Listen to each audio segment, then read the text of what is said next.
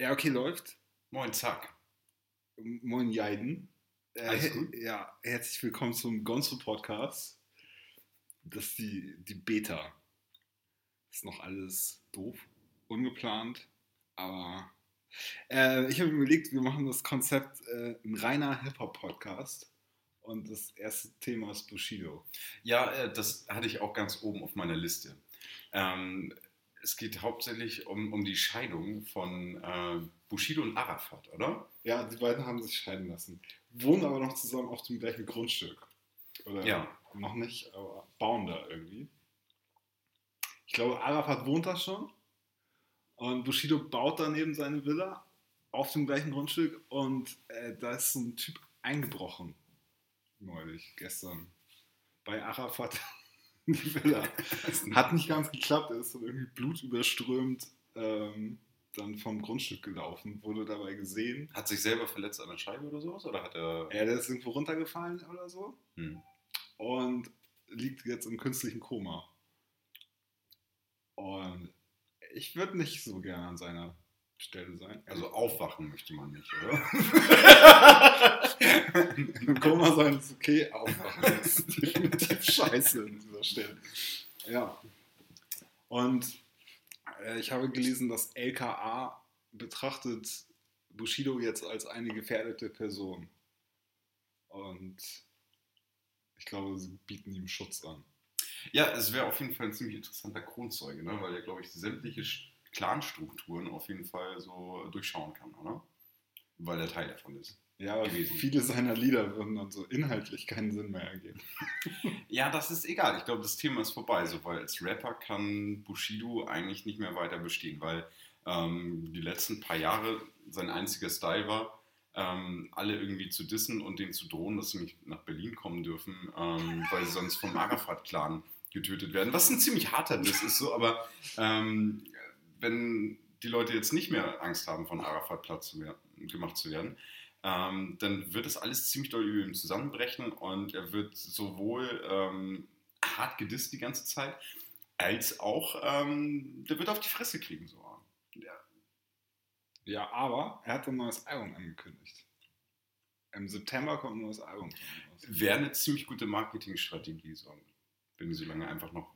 Krieg machen. Das Also, dauert ja, ja nee, es dauert ja auch bis, bis, bis, so- bis so ein Haushalt auseinander dividiert ist. Ne? Und klar ist, wer, wer kriegt den Köter und so weiter und so fort. Ähm, geht ja auch ein bisschen Wasser den Jordan runter. Das heißt, ähm, könnte auch gefaked sein. Ne? Ja, Weißt du, hast du schon irgendwie ähm, hier seine Generalvollmacht, hat er die schon zurückgezogen? Weil das wäre das Erste, was man dann machen würde. So, ne? Weil man kann ziemlich doll rumeskalieren, wenn man die Generalvollmacht von jemandem hätte. Ja. Aber die haben das ja nicht so öffentlich angezeigt, dass sie eine haben. Deswegen müssen sie auch nicht öffentlich anzeigen, dass sie die jetzt zurückziehen. Nee, eigentlich nicht, ne? Mhm, vielleicht, interessant fand ich- vielleicht ist das Promo. Also Das wäre eine ziemlich gute Promo auf jeden Fall, ne?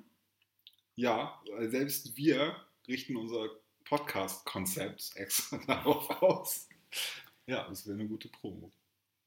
Hast du irgendwie, ich glaube, es war ein Facebook-Post von Bushido gelesen, wo er irgendwie ähm, ungefähr zwei DIN A4-Seiten darüber gefaselt hat, äh, dass er sich wieder auf Musik konzentrieren will und bla bla bla. Und dann ganz am Ende in so einem ganz kurzen Vier-Wort-Satz gesagt hat, dass er das in Zukunft ohne Arafat tun wird. Und ähm, Arafat darauf nur geantwortet hat, ähm, er möchte keinen Rosenkrieg. Die sind schon, die sind schon, die sind schon sehr romantisch, die beiden, oder? Ja. Aber Ich- vielleicht ist es aber- auch dieses, dieses bisschen Orientalische. So, ne? Das sind ja im Prinzip ähm, beide Orientalen. Und ich glaube, so, ähm, so, so, so eine Männerliebe ist da anders als eine Männerliebe ähm, zwischen uns jetzt beiden zum Beispiel, oder? Also mehr Geküsse. Ähm, Bei uns mehr, oder bei denen? Nee, bei denen so. ah. Ja. Ich weiß Ja, also wir Wahrscheinlich. wahrscheinlich ist ja nur, eigentlich nur zur Begrüßung. So. Aber ich glaube, ähm, wenn man so. Die küssen sich mehr, meinst du? Ich glaube, die küssen sich mehr, ja. Vielleicht. Aber ich habe neulich etwas sehr Interessantes im Fernsehen gesehen. Und zwar war das ein Bericht über Straßenkinder und über Gewalt auf der Straße. ja. Und da ging es um Leute in Berlin. Und dann sagten sie so, zwei, die es geschafft haben, von der Straße wegzukommen, besuchen die beiden. Äh, und dann kam da halt Bushido und ein anderer Mann zu diesen ähm, Straßenkindern, haben sich mit denen unterhalten. Ja. Und dann wurde so erklärt, wer das ist. So, der eine ist Bushido, ein Gangster-Rapper. Und der Mann daneben ist Arafat, ein Immobilienmakler. die es geschafft haben, von dieser kriminellen Karriere wegzukommen. Ich lag lachend unter dem Tisch. Ja, wobei. So genau kenne ich mich mit den Clan-Strukturen nicht raus. Also zum Beispiel Arafat, ähm, der wird sehr, sehr genau beobachtet. So. Und ähm, der hat, glaube ich, sein, sein Geschäft geswitcht. So. Also der geht ja auch nicht ins KDW rein und überfällt jemanden. Und der gibt auch niemanden, der danach eine Aussage machen würde, äh, den Befehl, das zu tun. Das heißt, so, sein Job ist eher so, ähm, Das- auspressen. Rapper auspressen zum Beispiel und Immobilien oder beziehungsweise Geld, was irgendwie der Clan irgendwie angehäuft hat, irgendwo zu waschen, was ja relativ äh, gut funktioniert, glaube ich, wenn man so äh, einfach ganz viel Geld von so einem Rapper auch irgendwie noch dazu hat und dann irgendwann niemand mehr weiß, was woher kam und so. Und ähm, der wird sehr, sehr, ich glaube, es ist einer der meist beobachteten ähm, Clanführer, so, oder? Ja, also da war ja dieser Einbruchversuch jetzt und die Polizei ist dann auch gleich hin zu der Villa und hat da irgendwie mit so einem Riesenaufgebot drei Stunden lang die Spuren gesichert. Ja. Was die normalerweise in Berlin bei so einem Einbruchsversuch irgendwie auch nicht machen. Äh, aber der Polizeisprecher meinte dann dazu auch, die Person Arafat sei ihnen ja schon bekannt und da würde man dann auch erstmal genauer hingucken und in alle Richtungen ermitteln. Ja. Also, vielleicht haben sie sich gedacht, oh, das ist eine gute Gelegenheit, mal auf dieses Grundstück zu gehen. ja, vielleicht muss man jetzt an der Stelle von Arafat ein bisschen paranoid sein, wo überall kleine Wanzen rumliegen. Äh, interessant finde ich bei denen, dass, ähm, dass so die Mafia-Leute sind, die in Deutschland ähm, Öffentlichkeit suchen, äh, bei irgendwelchen Preisverleihungen dabei sind, auf irgendwelchen Teppichen rumlaufen, roten Teppichen rumlaufen, äh, Kameras suchen, aber mit denen dann nicht genauer sprechen wollen. Oder halt irgendwie Arafat, äh, der einfach mal so ein Interview gibt. So. Und äh, das ist schon, das ist witzig so. Das finde ich wirklich witzig. Das ist, glaube ich, einmalig in Deutschland. Oder gibt es andere Nein, Mafia mehr? Also die sind schon, das ist richtig Mafia. Also viel mehr Mafia geht eigentlich fast nicht als so ein. Also sie sind kriminell, aber zum Beispiel die Frage, ähm, ist das ein Clan? Es gibt Fachleute, die sagen, äh, der Abu Chaka-Clan ist gar kein Clan, weil der zu klein ist. Wie viele Menschen haben die denn? Also ich habe mal einen Wikipedia-Artikel, wo ist Jamie? Einen Wikipedia-Artikel darüber gelesen und da stand irgendwas von Tausenden in Deutschland und Dänemark, was dem ein bisschen widersprechen würde. Aber es gibt andere Großfamilien, andere Großclans in Berlin, die, glaube ich, bedeutend mächtiger sind. Ja. Vielleicht ist das auch so ein Image einfach, eine Marke, die sie produzieren. Ich weiß nicht, kann man Abu Chaka Clan Fanartikel kaufen? Bestimmt. Wollen wir uns sowas kaufen? Nee, ich nicht.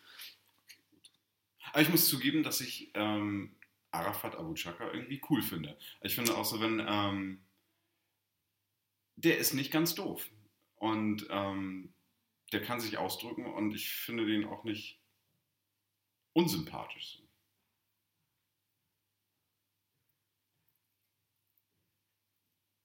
Ähm, Also, ähm, ich muss mich ein bisschen korrigieren. Ähm, der Abu Chaka Clan hat es geschafft, äh, einen eigenen Wikipedia-Artikel zu, bekommen. Und da drin stehen 200 bis 300 Mitglieder dieser Familie würden in Berlin leben. Seine, die Mitglieder dieses Clans betreiben hauptsächlich Schutzgelderpressung, Drogen- und Waffenhandel und sind im Rotlichtmilieu aktiv. Die Neutralität dieses Artikels oder Abschnittes ist umstritten. Der mutmaßliche Kopf des Clans ist Nasser Abu Shaka, also nicht, nicht Arafat. hm. Ich weiß nicht, also ich fand, äh, ich fand das ein bisschen komisch, dass äh, Arafat dieses Video bei Roos da gegeben hat, dieses Interview, wo er da fast zwei Stunden sitzt und alle Fragen beantwortet. Ja, aber das ist ganz klar ähm, nicht nur PR gewesen, sondern also nicht, nicht für Arafat, sondern das war PR für Bushido, die Diss-Tracks und äh, alles, was darauf folgte, alles, was äh, Shindy dann noch gemacht hat und äh, sämtliches äh, Ping-Pong hin und her gedisse. So. Und das hat funktioniert, weil wir jetzt, äh, ich bin ja überhaupt nicht in der Thematik gewesen, ganz lange. So. Ich bin ganz ehrlich, ich bin jetzt auf den Hip-Hop-Zug wieder aufgesprungen. weißt du? ja, weil es jetzt in ist. nee, weiß ich nicht, ob wegen, weil es jetzt in ist. Also, also gekommen bin ich eigentlich drauf durch den durch den Animus äh, Freestyle Rap. So. Ähm, Animus war bei Jam FM und hatte so einen Exclusive Track auf so einen Beat von Mob Deep gehauen, der richtig gut war. Der ja. hat mich auch total geflasht. Danach wollte ich wieder Rap hören. Genau. Also ich habe äh, immer zwischendurch, also es ist halt immer so phasenweise, aber immer zwischendurch auch Rap gehört. Und aber wenn, also ganz wenig deutschen Rap so, eher amerikanischen Rap und auch keinen neuen Rap oder Hip-Hop, sondern halt eher so alte Sachen, so 90er Jahre Hip-Hop-Sachen. So. Irgendwann zwischendurch, keine Ahnung, von einem Jahr oder so, habe ich Biggie mal entdeckt, den ich irgendwie nie so geil fand, so, aber der zum Beispiel wirklich Stil hat. So. Und ähm, ja, auf jeden Fall durch diesen Animus-Rap bin ich irgendwie auf, auf deutschen Rap wiedergekommen. So. Und ähm, wir hatten letztens irgendwie eine Session gehabt, wo wir irgendwie ähm, alte Bushido-Tracks gehört haben. So. Die, die teilweise, die, die, richtig gut waren. Ja, also so, so die Anfänge richtig gut waren so und äh, zwischendurch hat es ein bisschen geschwächelt so. Und ähm, der Distrack gegen, äh, wie heißt Kenneth Glöckler. K genau, K1 nennt er. K1. Prinz K1. Ja. Der ist ähm, gut. Der ist wirklich gut, ja. Und ähm, ich glaube, dass das so hauptsächlich der Sinn war von Arafat Abu Shekar, äh, um dieses äh, Hin- und Hergedisse ähm, weiter zu promoten, weil wenn irgendwie so ein ähm, wirklich richtiger Mafia-Typ, der halt irgendwie aus äh, der Ecke von Bushido kommt, sich äh, öffentlich irgendwie im Internet zu irgendwas äußert, so, das schlägt natürlich Wellen, so, weil ähm, der eigentlich nicht fürs Reden so bekannt ist. Ja.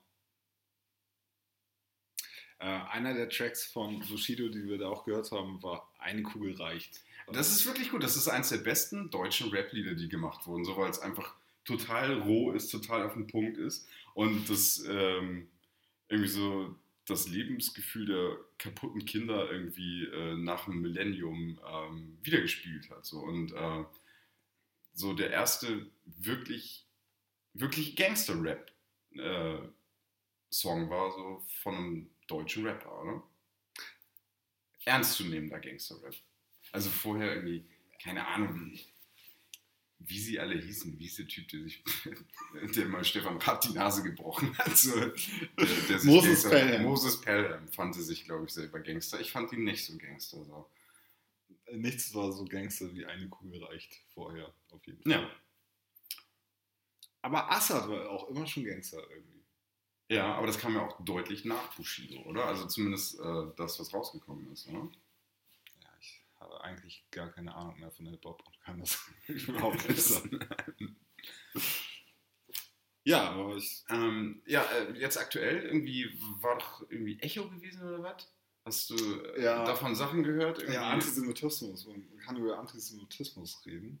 Ja, äh, auch totale PR-Geschichte, weil ähm, das gleiche war mal mit Bushido. Ich, glaub, ich weiß nicht, ob er nur nominiert wurde oder ob er irgendwie ähm, den Echo bekommen hat, aber ähm, da waren irgendwie gewaltverherrlichende Texte, wofür er kritisiert wurde. Und, ähm, ich glaube, er hätte so einen Spezialpreis für, ähm, für Integration. Genau. oh Gott, ja. Das war witzig.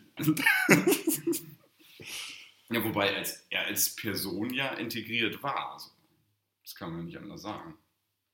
Ja, schon. Er hat einfach nur kaputte Texte geschrieben. So, das ist ja, das ist ja, ist auch sein Job. Ist ja nicht verboten. Ne? Also, Ich fand die Texte von Bushido auch nie so schlimm. Also, dass er auf Claudia Roth schießt und sie danach aussieht wie ein Golfplatz und dass Wovereit schwul ist und dass Bushido Schwule offensichtlich nicht so mag. Okay, das, er ist jetzt nicht so schlimm, finde ich. Also es ist halt Gangster-Rap, was erwartet man da? Aber jetzt gerade der aktuelle Skandal um den Echo ist ja, dass Farid Bang und Kollega äh, ein Echo bekommen haben und man denen vorwirft, antisemitisch zu sein. Genau, wegen der Textpassage ähm, ungefähr, also vom Sinn her, mein Körper ist so ausdefiniert wie ein Auschwitz-Überlebender. Ähm, was isoliert voll kacke ist und gerade wenn, ähm, wenn man die beiden nicht kennt, ich finde Farid Bang ist witzig ähm, und irgendwie wirkt nicht so, als wenn er das nicht äh, durchschauen könnte, was, was er selber macht. Und er macht sich über jeden lustig, über syrische Flüchtlinge, über ähm, äh, deutsche äh, Kidnings und über, äh, in dem Fall dann halt über Juden. Ähm, das ist ja eine völlig kalkulierte Provokation und in irgendeiner Weise muss man provozieren, wenn man irgendwie so äh, Gangster-Rap macht. Und ähm, ihm selber ist da, glaube ich, gar nicht so viel vorzuwerfen, so, außer dass jetzt die, ähm, die Debatte sowieso gerade ist, dass es eine, eine neue, schlimme Form von Antisemitismus gibt, ähm, dass du nicht mit einer Kippa angeblich äh, zumindest durch äh, bestimmte Viertel in Berlin laufen kannst. In Hamburg sehe ich keine, siehst du in Hamburg viele Menschen mit einer Kippa rumlaufen? Nein. Ich nicht. Leute, die off, offen irgendwie sich als äh, Juden zu erkennen gebe, sich äh, zu erkennen geben, äh, sehe ich gar nicht im Straßenbild so. Und ich glaube, dass das äh, so eine Grundangst ist, ähm, dass man mindestens eingefeindet wird, wenn nicht angespuckt oder beleidigt oder ähm, auch verletzt wird. So. Ähm, und das finde ich halt überhaupt nicht witzig so. Ne? Und das, äh, das darf in Deutschland so nicht sein. Und ähm, ich finde halt einfach vom Echo das Zeichen falsch, dass sie die nominiert haben und auch, dass sie den Preis gegeben haben. Ähm, irgendwie, ich glaube, der Echo läuft mittlerweile auf Vox, das lief mal bei den Öffentlich-Rechtlichen. Ähm, kein Schwanz interessiert sich für den Echo so. Äh, die brauchen irgendeine Form von PR, ob es jetzt furchtbar schlecht ist oder ähm, geschmacklos oder wie auch immer und haben das bewusst einkalkuliert, dass das äh, eine Provokation ist. Und ähm, haben dann irgendwie Campino dazu geschaltet. Das ist so einer dieser typischen Menschen, die zu nichts und niemanden ihren Senf dazugeben dürfen, schon gar nicht in Live schalten oder in irgendwelchen Talkshows. Äh, das gleiche gilt für Till Schweiger oder äh, Icy Ice. Die dürfen einfach, die dürfen sich meiner Meinung nach oft öffentlich zu nichts äußern. So. das, das, das ist nie gut so. Und ähm, ja, was ich eigentlich sagen wollte, ich finde Farid Bang und äh, wie der andere Typ auch immer heißt, Kollege, also, Kollege äh, ist so viel nicht vorzuwerfen. Das ist so wie, ah, äh, so wie zum Beispiel. Das, ja. Also Farid Bang mag ein witziger Typ sein, so. Ja. Und ich glaube, das ist auch nicht so. Nicht so der intellektuellste, so. Ich glaube, ähm, Kollega ist da viel mehr irgendwie so intellektuell unterwegs. Ein Kollege würde ich vorwerfen, dass er ein harter Antisemit ist. Hast du ja. seine Dokumentation gesehen, wo er nach Palästina reinfährt, dieses Video dreht? Nee. Ähm, er hat ein Video produziert, wo er in Palästina rumläuft und da irgendwie so eine Schule aufbaut. Mhm. Und äh, die ganze Zeit darstellt, wie hart die unterdrückt werden und wie sehr Israel daran schuld ist. Und das ist absolut einseitig. Mhm. So, also das ist ein schwieriges Thema und ich will nicht sagen, dass da Leute nicht leiden in Gazastreifen. Das ist bestimmt so.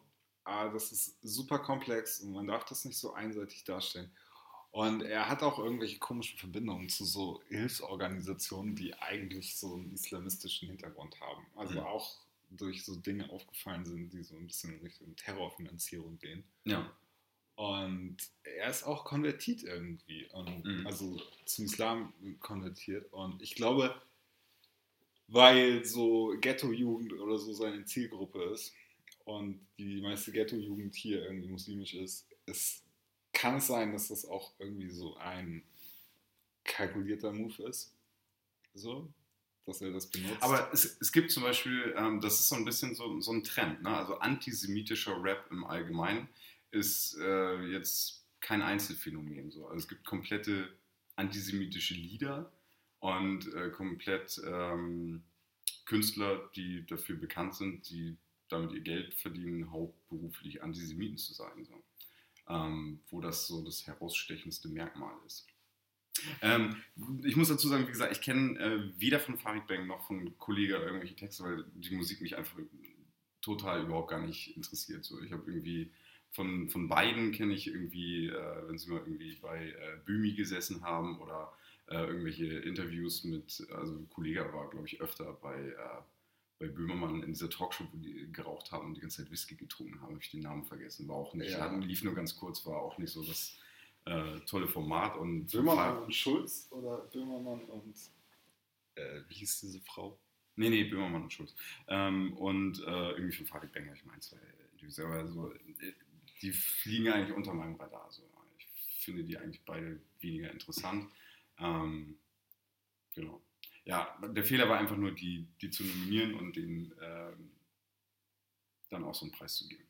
Äh, Das war ein ganz falsches Zeichen. interessant finde ich äh, bei Farid Bang oder ich glaube bei Kollege auch, äh, dass sie so äh, Fitness-Rapper sind. Also eins der Geschäftsmodelle von denen ist äh, so Fitnesskurse und so und Fitnessvideos und so anzubieten. Also das äh, die Boss-Transformation oder so heißt Mhm. das Programm von Kollega, wo man halt lernt, wie man Bodybuilding macht. Und Ja. und die sind total auf Testo. Die sind richtig doll auf Testo. Und ähm, Flair ist der Einzige, der das auch macht und auch in Interviews sagt, wie viel Testo er nimmt. Deswegen Props an Flair. okay, das war unser Hip-Hop-Podcast. Mehr habe ich zu Hip-Hop nicht zu sagen. Nee, ich auch nicht. Das war auch eigentlich schon zu viel. So, ne? Hip-Hop-Podcasts sind auch scheiße. Genau. eigentlich. Ja, nee, aber das, das Gute ist ja, dass wir ein Gonzo-Podcast sind und dass es nicht schlimm ist, dass wir überhaupt keine Ahnung davon haben. So, Können wir das jetzt ist halt Trump überhaupt nicht mein Thema. Ja, äh, Trump. Äh, können, äh, fangen wir systematisch an? Nein. Kom Kompromatkoffer. Stichwort Kompromatkoffer. Was macht ein guter Anwalt, der irgendwie immer die Scheiße hinter seinem Klienten herkehrt und das vielleicht auch mit Mitteln macht, die nicht ganz so legal sind und sich da vielleicht ein bisschen weit aus dem Fenster hängt manchmal? Er legt natürlich einen Kompromatkoffer über seinen Mandanten an, sodass der ihn irgendwie nicht in die Pfanne hauen kann und dass er da so ein bisschen Druck hat gegen Herrn Trump zum Beispiel. Und die Theorie lautet jetzt, dass dieser Michael Cohen das auch gemacht hat. Und als die FBI-Leute bei ihm reingelaufen sind, sie diesen Kompromatkoffer gegen Trump mitgenommen haben. Und der jetzt im FBI-Besitz ist. Und dass es da ähm, Audioaufnahmen gibt, die eine krasse Belastung für Trump werden könnten. Ja, das finde ich ähm, ganz wichtig. Ähm, hier in Deutschland reden wir hauptsächlich über, ähm, greifen wir Syrien an oder also Assad an oder greifen wir Assad nicht an. In Amerika waren die Diskussionen, die ich gehört habe, so, was ist mit Stormy? I care Was? about Stormy. Ich auch. Ähm, und was ist mit der Geschichte über seinen Anwalt? Und das dominiert total die Debatte. Der Einzige, der ähm, angefangen hat, über äh, Assad bombardieren. Er eine Woche vorher hat er gesagt, die wollen raus aus Syrien. So. Dann hat er gesagt, wir könnten uns auch vorstellen, in Syrien zu bleiben, wenn Saudi-Arabien dafür bezahlt. Ja. Und jetzt will er Syrien angreifen. Also das ist ja so eine Standardtaktik. So. Also äh, Trumps Taktik ist eigentlich darüber zu reden bis jetzt gewesen, aber so ein, so ein, richtig, so ein richtig schöner, echter kleiner Krieg, der ist ja doch eigentlich noch viel ähm, gesprächsintensiver. Also da kann man viel mehr auf CNN noch äh, berichten und auf Fox News. Und er hat äh, das auch noch nicht gemacht. Ne? Trump ist schon vor lange im Amt und hat noch keinen Krieg gemacht. Ja, und das Witzige ist ja so, dass äh, die Kritik nie schlimmer war äh, gegen ihn, ähm, bevor er die äh, Tomahawks auf diesen syrischen Flugplatz gejagt hat. So. Äh, und die Zustimmung, auch von Angela Merkel hat gesagt, das fand sie gut. Sie fand das gut, dass Trump irgendwas bombardiert, was echt ein krankes Zeichen war. Das, das ist so, so Worst Case zu sagen, so, okay, finde find ich voll scheiße. Okay, er bombardiert Sachen. Eigentlich ist es eigentlich ist es doch ganz gut so. ja, so im Nachhinein, das soll man auch schon sagen. Wir finden Amerika jetzt doch doof. Nein, also, dass sie das im Nachhinein sagt, dass alles gut ist, hier gibt es nichts zu sehen, gehen Sie bitte weiter. Das finde ich logisch. Ja. Ähm, aber was ich, ich, überhaupt nicht in Ordnung finde. Ich hatte dir das am Telefon neulich erzählt, glaube ich. Ähm, Bill Clinton sollte seines Amtes enthoben werden, weil er mit einer kubanischen Zigarre an der Muschi einer Praktikantin rumgespielt hat. Und diese Abstimmung wurde verschoben, weil Bill Clinton plötzlich aus irgendwelchen Gründen Bagdad fünf Tage lang bombardieren musste. Hm. Das war Operation Desert Fox und das hat geholfen. Also er wurde danach nicht des Amtes enthoben. Und jetzt gerade, wo die Geschichte mit Trump so hochkocht und mit Stormy, und jetzt plötzlich will er Assad bombardieren, das finde ich ein bisschen auffällig. Ja, absolut. Aber das sagt ja keiner öffentlich. Und das, das ist so ein bisschen das, womit ich am meisten Probleme habe. Ähm, Macron und May sagen, sie würden einen militärischen Schlag gegen Assad unterstützen.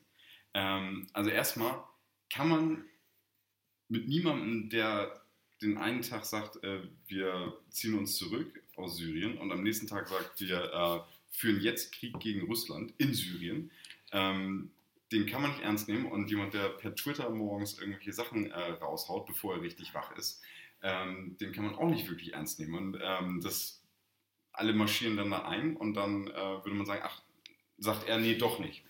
Ähm, das ist das eine. Das andere ist, warum sollte irgendjemand Assad angreifen jetzt? Ähm, wenn man überlegt, wie viele Menschen im Syrienkrieg bis jetzt gestorben sind. So. Ähm, das Einzige, wofür sich irgendjemand interessiert, sind zwei Giftgasangriffe, wo nicht genau geklärt ist, wer das war. Ähm, Wobei man dazu sagen muss, dass es in Syrien viel, viel mehr Giftgaseinsätze gab.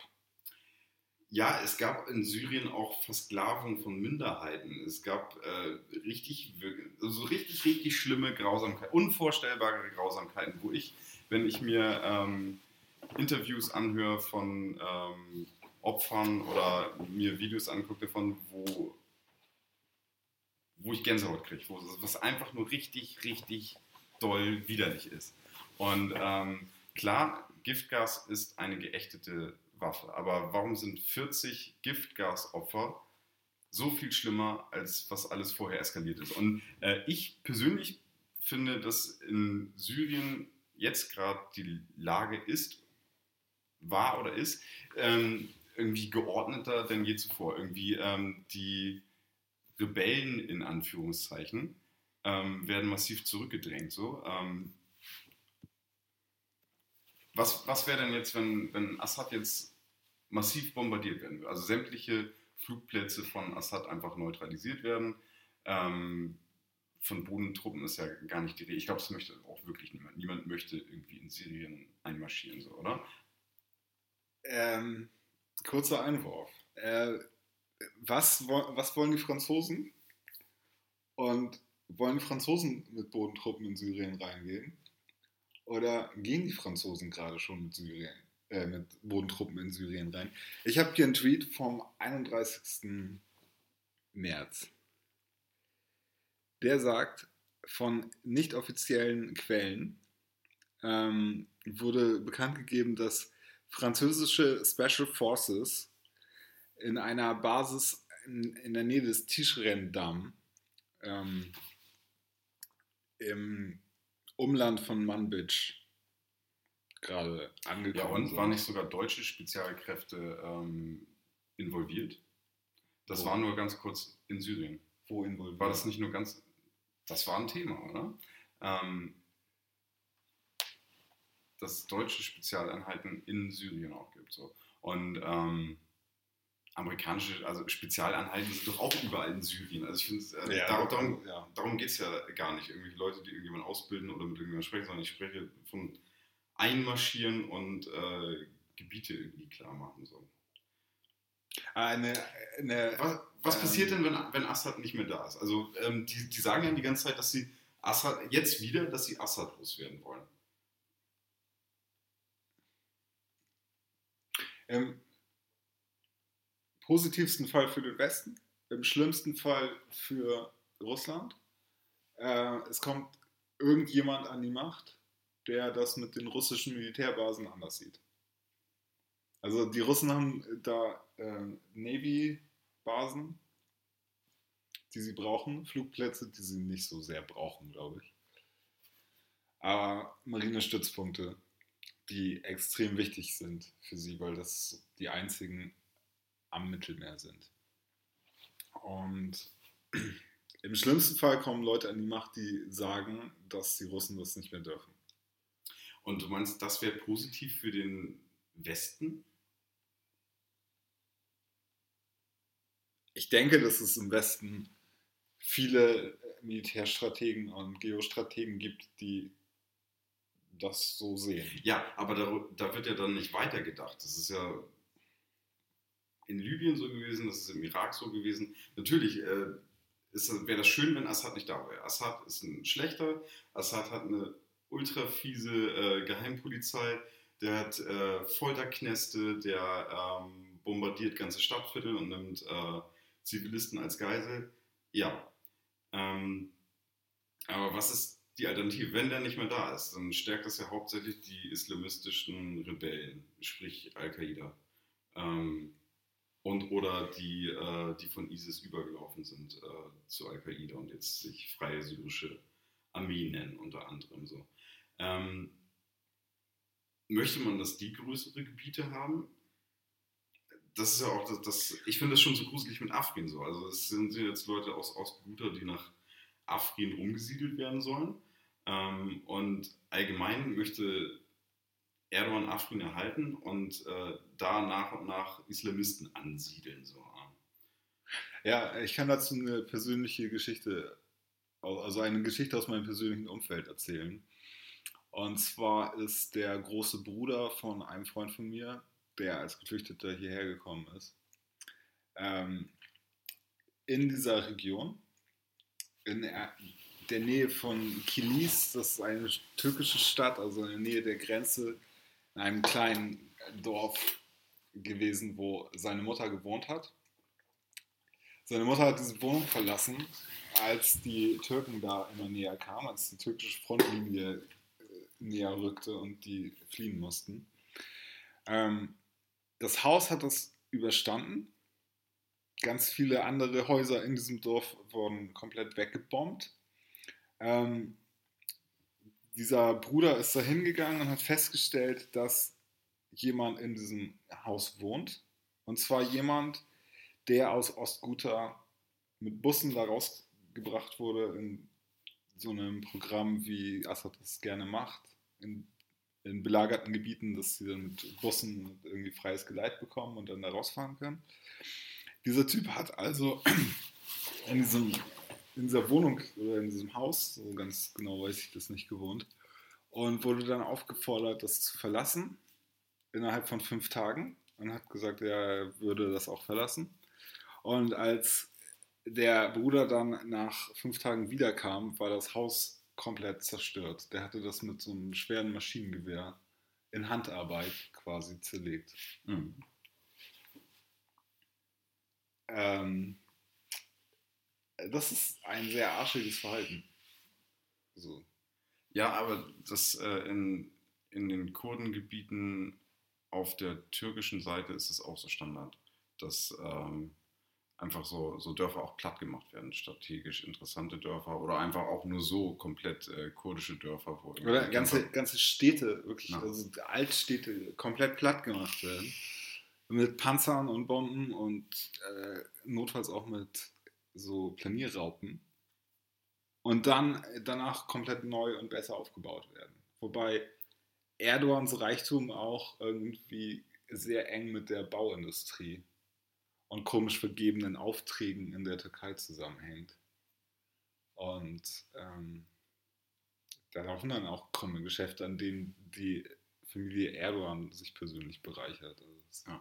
Aber im Prinzip, es geht doch überhaupt gar nicht so wirklich um Syrien. Es geht eigentlich um Amerika gegen Russland in irgendeiner Form. Und, ähm, Und das geht und um auch, Erdöl, oder? ja, das auch. Ähm, ja, allgemein um Ressourcen, auch um Erdgas, um alles Mögliche, um Deals, die die Amis lieber mit Europa machen würden. Also da, da spielt ja viel rein. So, ne? Und ähm, Russland ist riesengroß, militärisch extrem stark und die eskalieren die ganze Zeit. In Georgien, auf der Krim, in der Ostukraine, in Syrien, ähm, verdeckt in Afghanistan mit Waffenlieferungen. Also im Prinzip, die haben ähm, so viele Einflussgebiete, wo das gar nicht so direkt zu sagen ist, die führen den Krieg, aber die machen Stress, permanent Stress, militärischen Stress, ob das nun asymmetrisch oder symmetrisch ist. Ähm, Und sie machen es sehr erfolgreich eigentlich. unglaublich schlau. Also wir hatten letztens über äh, die ähm, Übernahme der Krim gesprochen gehabt so und ähm, das ist ja kein Einzelfall, wie die vorgehen. Also im Prinzip eine, ähm, eine große russischsprachige äh, Bevölkerung, die es in einem Land oder in einem Teil von einem Land gibt, äh, zu mobilisieren, eine Stimmung zu machen durch Informationen und äh, andere Sachen und dann einfach ähm, das zu nutzen, um da entweder Aufstände oder halt wie die äh, Annexion der Krim einfach so komplett sich das einzuverleiben. So, ne? ähm, das war jetzt auf der Krim vielleicht äh, relativ einfach und äh, unglaublich genial. Also eine der, der genialsten ähm, Feldzüge in Anführungszeichen. Man, ich man weiß noch gar nicht mal, wie man das nennen soll, aber das war unglaublich klug, wie die die äh, Krim annektiert haben, oder? Das Ähm, war schon ein Meisterstück. Da ist nicht, ist da auch nur ein Schuss gefallen überhaupt so, oder? Nein, Sind, sind da. Menschen gestorben? Das war halt halt die Nee, Bedrohungslage. Menschen Erstmal nicht geschaut. Also Die Bedrohungslage war so krass, also- Stress an der Grenze. Also die Grenze von der Krim zur Ukraine oben. Ja. Aber so dieser Style, dass auf einmal von jetzt auf gleich überall grüne Männchen waren, dass die ukrainische ähm, Armee in ihren Basen gefangen war, nicht raus konnte, so. Ähm, dass es von der Bevölkerung keinen Widerstand gibt und auch heute nicht gibt, so dass die Leute auf der Krim sich befreit fühlen, so dass die ähm, denken, dass es besser ist, äh, zu einem ähm, autoritär geführten Russland zu gehören ähm, und vielleicht wirtschaftliche Sanktionen und so weiter zu haben, als ähm, Zu so Ja, einem korrupten. zu, zu einem korrupten äh. Faschistenstaat der Ukraine. Ich teile die äh, Ansicht nur bedingt so, aber ähm, das ist deren Ansicht der Dinge und wenn man mit äh, jetzt Krim-Tataren vielleicht mal ausgenommen, äh, aber mit äh, russischstämmigen von der Krim spricht oder allgemein mit der großen Großteil der Bevölkerung, ist sehr zufrieden damit, jetzt russisch zu sein. So. Und ähm, die gleiche Taktik wird äh, in der Ostukraine angeführt. Interessant finde ich auf dem Baltikum so. Äh, es gibt auf dem Baltikum Staaten, ähm, also Lettland hat, glaube ich, 40 Prozent äh, russischsprachige und ähm, sich russisch fühlende ähm, Bevölkerung. Da gab es vor einigen Jahren ähm, Programm, wo die in den Schulen gesagt haben, ähm, wir hätten jetzt eigentlich ganz gerne unsere Sprache so als Amtssprache und in den Schulen soll hauptsächlich äh, äh, Lettisch und nicht äh, Russisch gesprochen werden. Es gab mega Aufstand so. Es gibt permanent Cyber, Cyberangriffe auf dem Baltikum so. Es gibt krasse Desinformationskampagnen vom, äh, vom russischen Staat und von Hackern und so weiter und so fort. Ähm, auch als äh, irgendwie diese deutsche Panzerbrücke quasi irgendwie oder diese NATO-Panzerbrücke äh, auf dem Baltikum eingeführt würde, wie lustig äh, irgendwie auf einmal irgendwelche Spekulationen über Massenvergewaltigung von deutschen, äh, von, von, deutschen Bundeswehrleuten irgendwie in irgendwelchen lettischen Dörfern und so. Also das, das machen die unglaublich geschickt. Und ähm, das ist so ein, so ein Standard, irgendwie äh, russische Bevölkerungsteile in instabilen äh, Ländern zu mobilisieren und dadurch ähm, ja, so krasse Revolten aus. Ja, in der Ukraine ist es auch so, dass viele Teile der Bevölkerung einfach nur russisches Fernsehen gucken.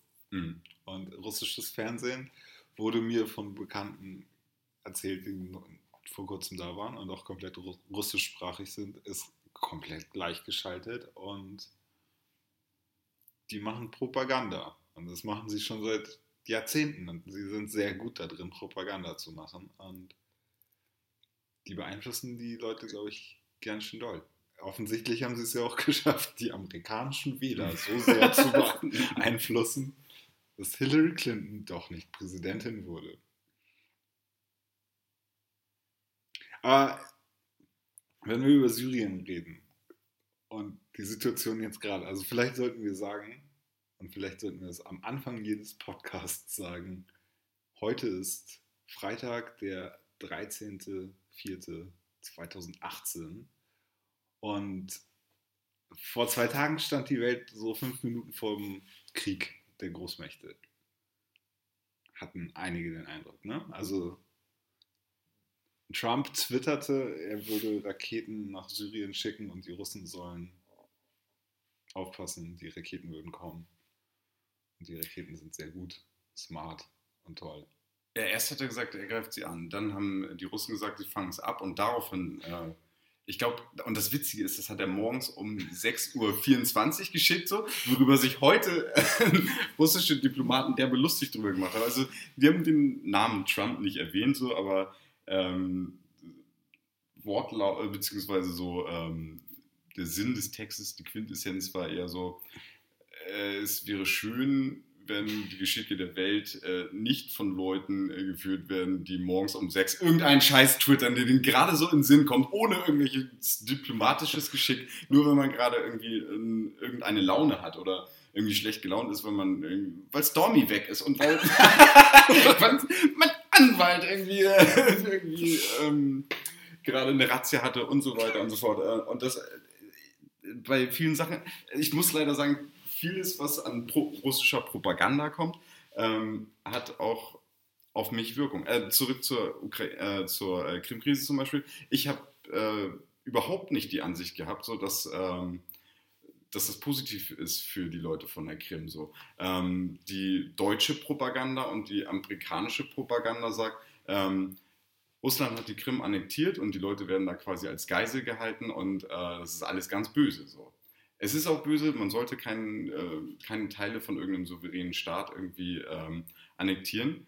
Äh, aber es gibt halt unterschiedliche Sichtweisen und wir kriegen halt nur eine davon äh, mitgeteilt. Und ich finde es interessant, zum Beispiel, also Russia Today auch, die machen das so unglaublich gut so, äh? dass sie im Prinzip deren Propaganda ähm, auf uns auch so ein bisschen aufbauen. Ich finde es total interessant, zwischendurch Russia Today zu gucken, weil die wirklich einen anderen Sicht auf die, eine andere Sicht auf die Dinge haben. Und gewisse Sachen. Nicht nur eine. ja. Mehrere andere. Ja. Also das Grundprinzip der modernen russischen Propaganda ist ja, dass sie nicht eine alternative Möglichkeit der Wirklichkeit bieten, sondern ganz viele. Also dass der ja, man kann sich eine Empfänger dieser Nachrichten am Ende denkt so. Ich weiß überhaupt nicht mehr, was los ist. So. Ich habe keine Ahnung, was Realität ist. So. Alles Verschwörungstheorien. Fünf Verschwörungstheorien. Gib mir eine Flasche Wodka. Mir scheißegal, welche davon stimmt. Und ähm, was ich eigentlich äh, vorhin sagen wollte, oder was ich erreichen wollte, ein bisschen systematischer. Erstmal der Grund dieser ganzen jetzt vorherrschenden Krise ist ein mutmaßlicher Giftgasangriff. Ja. Ähm, das ist hier ist auch ein totaler Verschwörungspodcast.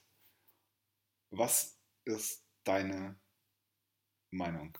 Das ist ganz schwierig. Also ich bin äh, weder Geheimdienstspezialist noch Kriminalist. Ähm, noch habe ich irgendwelche gesicherten Informationen. Das ist halt, ähm, das muss ich wirklich sagen, es ist wirklich so ein krasser Informationskrieg, so, ne? weil ähm, völlig unterschiedliche Sichtweisen ähm, gesagt werden. Man weiß nicht, welche Intention die Leute haben und man weiß nicht, welches Motiv die Leute haben. Und ähm, dass das total schwierig ist, sowas nachzuweisen. So. Wer das genau war, wo das herkommt, wer das befiehlt hat, äh, befehligt hat, ähm, das kann ich sehr gut nachvollziehen. Dass die Briten ange also es gibt wirklich, also gerade die Briten sind also besonders auch äh, hart rangenommen worden. Viele russische Ex-Agenten wurden in Großbritannien ermordet. Ähm, viele oder einige davon sind für mich relativ klar, zu sagen so, okay, das sieht mir ganz eindeutig nach einem Zeichen aus. Da möchte jemand äh, quasi jemanden, der abtrünnig ist, ähm, mundtot machen und ein Zeichen für andere setzen, dass man lieber nicht abtrünnig sein sollte. Ähm, Im Fall Skripal, wenn man irgendwie davon ausgeht, dass irgendjemand irgendwie ein Motiv haben muss, um irgendwas zu tun, das war kurz vor ähm, der Wahl, der Wahl in Russland. Ähm, Skripal ähm, hat Putin genützt. Also das für die Leute, die das betrifft oder die Leute, die denken, okay, sollte man äh, Putin in den Rücken fallen, sollte man Putin hintergehen, ist das ein Zeichen so, mh, hm, lass das mal lieber so. Also wer, ähm, wer Scheiße baut, der wird getötet. Ähm, andererseits ist das ein, äh, ein Überläufer, der ausgetauscht wurde und das ist eher ein unüblicher Fall, so jemanden dann ähm, töten zu lassen. Es kann natürlich sein, dass der vielleicht am, am einfachsten zugänglich war, weil die Briten das auch gedacht haben. Die haben auch gedacht, okay, ja, der ist ja ein Überläufer äh, und wurde ausgetauscht und die werden normalerweise nicht getötet. Dann sagt man, okay, äh, da kommen wir ran, das machen wir. Ähm, aber es wird sich halt auch zu viel aus den Fingern gesogen. Also viele sagen, es gibt ja keine Beweise dafür. So. Und äh, zu schnell kommen da ähm, also es gibt diesen, ähm, diesen Anschlag auf Skripal und äh, da gibt es keine Minute dazwischen, wo sie sagen, okay, die, äh, die werten das aus, die gucken, was ist passiert, ähm, die gucken, wer war das und dann sagen sie, ähm, so reagieren wir darauf, sondern es passiert was, die sagen, das waren die Russen und wir reagieren jetzt darauf hart. Ähm, keine Ahnung, wenn eine Kalaschen, jemand mit einem Kalaschnikow getötet wird, ähm, dann wird Russland nicht dafür verantwortlich gemacht, egal wer diese Kalaschnikow benutzt hat. Dieses Mittel, ich kenne mich überhaupt nicht mit so chemischen Kampfstoffen aus. Ähm, ich würde sagen, ähm, das braucht sehr viel Know-how, sowas zu machen, so wie ich das verstanden habe. Ähm, und das Know-how hätten meiner Meinung nach die Briten. Genauso wie die Russen.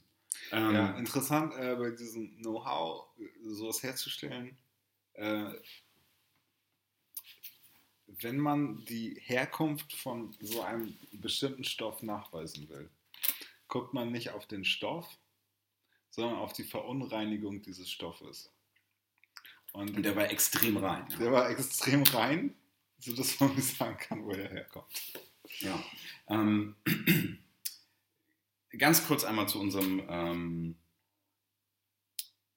Außenminister Heiko Maas. Der, ähm, der großartige Heiko Maas. Nee, das möchte ich nicht unterschreiben. Okay. Äh, da gehen die Meinungen auseinander. Es ist auf jeden Fall so, dass äh, der hat eine sinnvolle Sache in seinem Leben gesagt. Und zwar hat er gesagt, ähm, dass äh, Deutschland zusammen mit äh, dem Partner, dem engen Partner Großbritannien und USA und so weiter und so fort, ähm, Sanktionen gegen Russland mitträgt, sprich die Ausweisung von ähm, Diplomaten. Äh, und zwar nicht, weil er sieht, es gibt Beweise dafür, dass äh, Russland das gemacht hat, sondern ähm, die Summe der Dinge. Er sieht, was, wie Russland sich verhält. Russland verhält sich extrem aggressiv und äh, greift andere Länder an, äh, macht heftige Cyberattacken auf äh, irgendwelche Bundeswehr-Sollstellen, auf den Bundestag, auf, äh, auf alles Mögliche. So. krasse Cyberangriffe. Er greift in den, ähm, in den Präsidentschaftswahlkampf in Amerika ein so. und ähm, tötet äh, immer mal wieder äh, abtrünnige Agenten von sich selbst.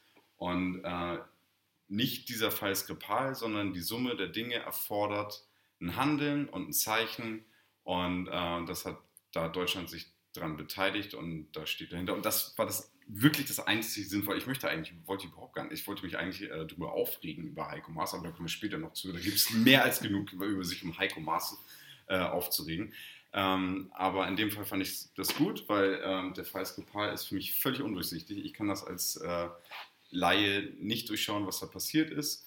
Ähm, aber es passt ins Konzept und ähm, es ist möglich, dass es gewesen sind und die Summe der Dinge ähm, rechtfertigt äh, Sanktionen oder halt äh, diplomatische Eskalationen äh, gegen Russland. Also bei dem Fall Skripal denke ich so, Putin würde ohne mit der Wimper zu zucken Verräter umbringen. Das sagt er auch selber so. Mhm. Und das traut ihm jeder zu. Und die Russen haben da eine Geschichte da drin, das zu tun. Ähm, andererseits, wenn es nicht die Russen waren, müsste man irgendjemanden aus der westlichen Welt, zum Beispiel Theresa May oder so, unterstellen, dass sie diesen Mord ähm, angeordnet hat. Meinst Wobei, du nicht, dass Putin noch, weiß, was. ist keiner gestorben dabei, oder? Die haben es beide überlebt. Bis jetzt, ja. Ähm, halt meinst du, dass Putin sich nicht darüber ähm, im Klaren ist, welche Konsequenz das haben kann in dieser angespannten Situation, gerade wenn äh, in Großbritannien ein russischer Ex-Agent und ausgetauschte Überläufer ähm, ermordet wird? Meinst du, er kann, kann das nicht abschätzen? So? Ähm, klar, er versucht gerade irgendwie auch ähm, sein Volk hinter sich zu bringen, gerade auch vor so einer Wahl, äh, zu sagen, wir werden von außen massiv angegriffen, wir werden die... Ja, dieses Argument eigentlich, ne? Ich glaube, die Wahl war ihm scheißegal, das, das war gelaufen. Wer ja, natürlich. Die, die sonst gewinnen sollen. Ja, niemand, der im Gefängnis sitzt auf jeden Fall. So.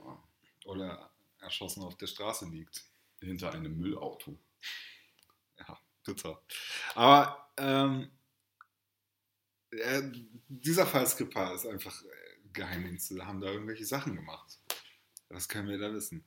Aber jetzt in Duma dieser Giftgasangriff. Ja. Dazu. Ähm, was hast also, du, Entschuldigung, ich muss noch, was hast du für Informationen darüber? Ich habe das nur, nur am Rande gelesen, dass die Russen einen Tag vorher gesagt haben, so, ähm, die Rebellen, also erstmal ist äh, Duma fast vollständig eingenommen worden. Ich glaube, die haben über 90 Prozent eingenommen. So. Ähm, und einen Tag, äh, bevor im Prinzip so der letzte Schlag so gegen die Rebellen gekommen wäre, haben die Russen gesagt, die Rebellen faken einen Giftgasanschlag, um äh, ihren Kopf irgendwie aus der Schlinge zu ziehen oder um eine Reaktion vom Westen äh, herauszufordern. Genau. Was weißt du darüber? Ja, ich habe solche Artikel gesehen, wo die Russen behaupten, dass es die Artikel vorher vorher schon gegeben hätte. Ähm, wo und das haben die vor dem. Ähm, ich habe diese Berichte vorher auch getwittert oder irgendwie äh, rausgegeben. Äh, oder war das danach? Haben sie danach gesagt, dass sie es davor schon gesagt haben? ich glaube, sie haben, danach, sie haben definitiv danach gesagt, dass sie es davor schon gesagt haben. Aber Okay, das muss man Fakten checken. Äh, so so dreist sind sie, glaube ich, nicht, dass sie sowas behaupten, wenn das so nicht wäre.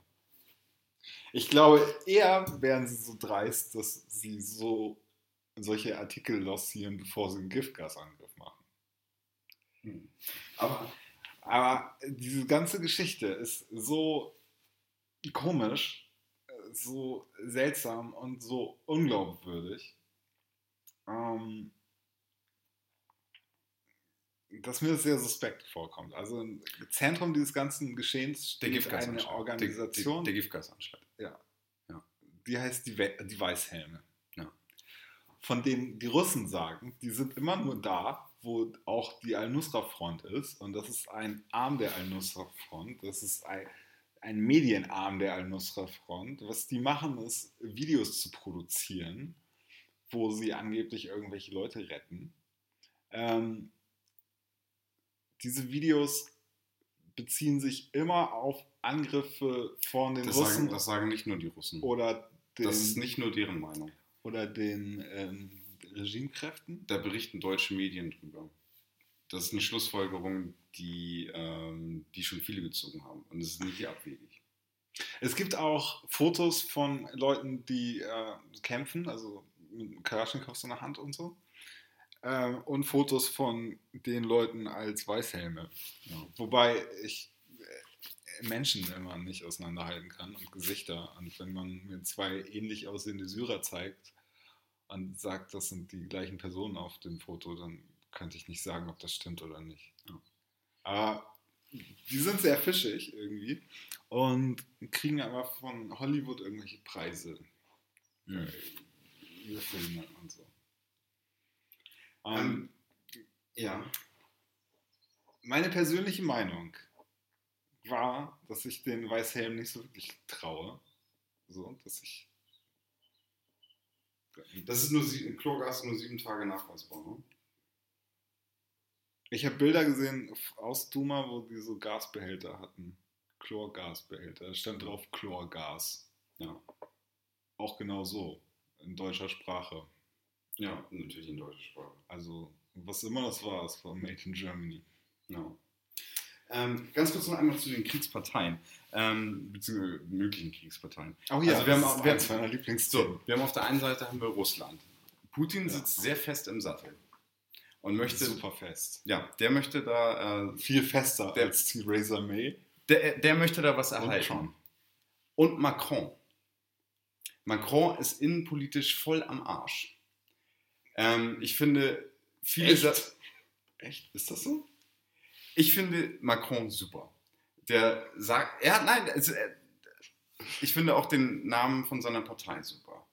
Republik En Marche, weil er ist wirklich, der ist wirklich fortschrittlich. Ha- Hast du gehört, was er letztens über äh, künstliche Intelligenzen gesagt hat? Nein, Und- aber ich habe gehört, wie er seine Frau klar gemacht hat. Und das finde ich so. ne, es alles andere als ein äh, unumstrittener äh, Präsident. Äh, aber Theresa May ist von vornherein mit dem Rücken zur Wand äh, gestartet und sitzt jetzt noch viel beschissener im Sattel. So. Trump ist gerade, also viel mehr am Arsch kann man gar nicht sein. Also er ist die ganze Zeit völlig am Arsch, aber äh, Und man denkt- uns in zwei Wochen nochmal wieder. ja, aber meinst du mit einer neuen Situation oder mit dem, was dabei jetzt rauskommt? Noch ich glaube, mehr im Arsch. Ich meine, noch mehr am Arsch. aus seiner Sicht.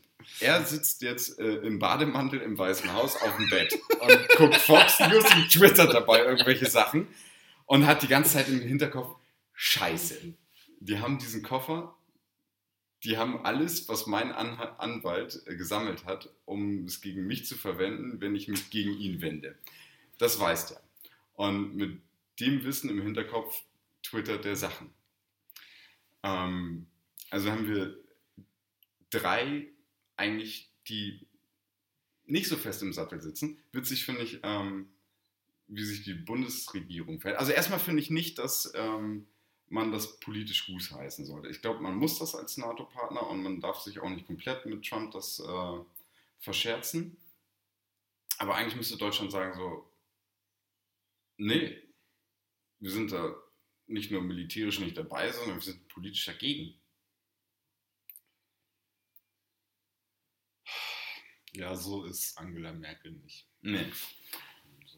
Das hat Ja. Vorteile. Okay, genau. Lass es uns durchspielen. Was, was passiert innerhalb der nächsten fünf Tage?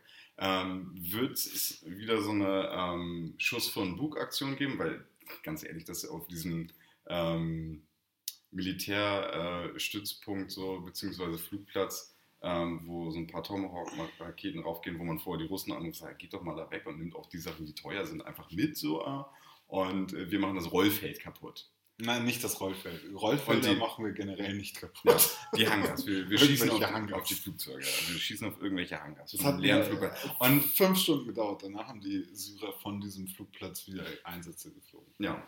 Ähm, ich kann mir vorstellen, also der Trump muss jetzt, wenn Trump jetzt wieder nur äh, gelabert hat, so, ich glaube, dann kann ihn wirklich überhaupt niemand mehr ernst nehmen. So. Was sowieso keiner tut, aber ist egal so. Aber dann hat er, glaube ich, wirklich ein Problem militärisch allgemein. So. Dann, ähm, er hat immer noch äh, Nordkorea, ähm, was noch nicht geklärt ist, was sich irgendwie ein bisschen beruhigt, so, aber ähm, niemand würde ihn ernst nehmen dann mehr. So. Wenn er sagt, so, ähm, er geht 100 Prozent und macht dann einfach gar nichts. Das heißt, er muss irgendwas beschießen. Ne? Ja, also ähm, lass uns das durchgehen. Das ist nicht gut. Also, erste Option: er schießt auf einen leeren Flugplatz, stellt sich vor Fox News und erzählt, das war super. ja. Zweite Option: er eskaliert da richtig rum und sagt sozusagen, der Ausgang des Syrienkrieges so gefällt uns doch nicht. Äh, wir wollen doch irgendwie Regime-Change und äh, die Russen da weghaben und das mit den Islamisten hat nicht geklappt, aber jetzt benutzen wir halt NATO-Militär-Equipment und räumen da auf. Ich habe dazu einen ganz guten, äh, guten Kommentar gelesen irgendwie oder einen interessanten, über den man nachdenken kann. Ähm, gegen eine Hegemonialmacht zu sein, ist äh, Spaß und Spiel, solange bis die Hegemonialmacht sich entscheidet, zurückzuschlagen. Und die militärische Stärke von Amerika ist unglaublich viel größer als die von China und Russland zusammen. Und die können. Deswegen dürfen wir da auch nicht mitmachen, weil wenn Trump jetzt sagt, ähm, okay, wir, wir gehen jetzt 100 Prozent und nächsten Tag sagt, äh, ah, nee, doch nicht, ähm, dann sind wir ziemlich am Arsch, so, weil wir sind ziemlich, ziemlich viel kleiner als Russland und China zusammen. Das ist das eine. Das andere, wir ähm, haben die Türkei da gar nicht mit reingenommen. Äh, NATO-Stützpunkte, wo äh, die Amis im Prinzip sagen, die wollen da raus und ähm, wahrscheinlich auch da demnächst raus müssen, weil äh, die Lager zwischen der Türkei und äh, den USA nicht gerade rosig sind. So. Ähm, das heißt, die müssen da auf kurz oder lang wahrscheinlich raus. Man kann mit Erdogan nicht vernünftig reden und man kann sich auch nicht darauf verlassen, dass äh, es gibt da krasse Schlägereien zwischen äh, türkischen Zivilisten und äh, irgendwelchen äh, Amis von der Armee und ähm, Ja. unterschiedlichste Formen von gegen Eskalation. Amerikaner in der Türkei ist super Das angeheizt. Ja, es ist schon, schon länger so, aber jetzt gerade ist es auf, auf so einem äh, Allzeithoch. Ne? Und ähm, Also man könnte als Amerikaner ja jetzt kommen und sagen, wir zwingen die Türkei einfach mal als NATO-Partner bei unserem Krieg mitzumachen und gegen weil, wir angegriffen, weil wir angegriffen wurden. Ja. Oder irgendwie einfach so, weil wir traditionell zusammenstehen und gegen Russland zu gehen.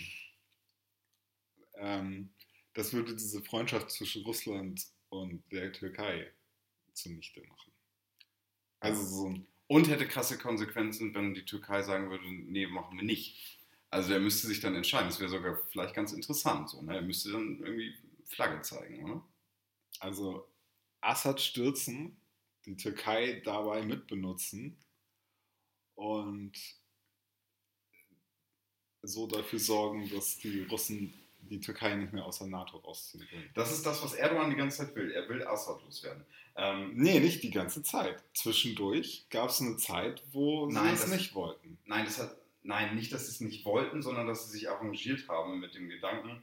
Ähm, das ist ganz witzig eigentlich, irgendwie mit Putin zusammen äh, irgendwie so einen Schulterschluss zu zeigen und gegen alle zu stänkern und dadurch irgendwie ähm, mehr Aufmerksamkeit oder dass sich alle um ihn reißen. So, ne? Oder dass sie Angst haben, scheiße, so, er könnte sich auch gegen uns wenden. Scheiße, er könnte auch irgendwelche Raketen von den Russen kaufen, die dann irgendwie in diesem NATO-Verteidigungsring drin sind. Und ähm, das glaube ich nicht, dass das deren Überzeugung war, zu sagen, so, ja, nee, Assad, ist, wir würden den doch ganz gerne behalten. Er möchte, möchte das nicht. Er möchte ja sein ähm, Osmanisches Reich und da braucht er keinen Assad. So. Nee, das Braucht er nicht. Ähm, aber das würde halt ein harter Krieg bedeuten, ne? Und Russland da rausboxen. Das würde richtig harter Krieg werden. Wie würde, mich würde interessieren, wie so ein Krieg zwischen zwei Staaten oder ähm, zwischen Zusammenschlüssen von Staaten aussehen würde jetzt. Weil so richtig so ähm, zwischen hochtechnologisierten Ländern also gibt es schon ziemlich lange keine Kriege mehr. So, ne? Also so, Russ wo wenn, einer auf den anderen zuläuft würde und ein Russland, Land das andere Land platt macht. So, ne? Naja, würde, würde, Russland äh, mit den USA äh, die Vereinbarung treffen, okay, wir betreiben die Raumstation gemeinsam weiter und wir führen den Krieg gegeneinander nur auf dem Territorium von Syrien. Aber das wäre cool, so ein episches Battle ohne Schwerkraft. So. Aber ähm, wer kann besser BJJ? ich würde fast auf, ich würde auf die Arme, obwohl Sambo auch krass Sambo. ist. Sambo Was ist besser, Sambo oder BJJ, wenn es Schwerkraft ist? Ja, ich glaub, bring, bring mal jemanden zum Boden, wenn du keinen Boden hast. 3D BJJ, ja? Ich glaube, viele Sachen würden einfach nicht funktionieren. Ohne Boden. Aber sehr viele Sachen. Also, es ist auf jeden Fall die beste Art zu kämpfen, ohne Schwerkraft. Ich glaube, wir sind die ersten Menschen, die sich darüber unterhalten.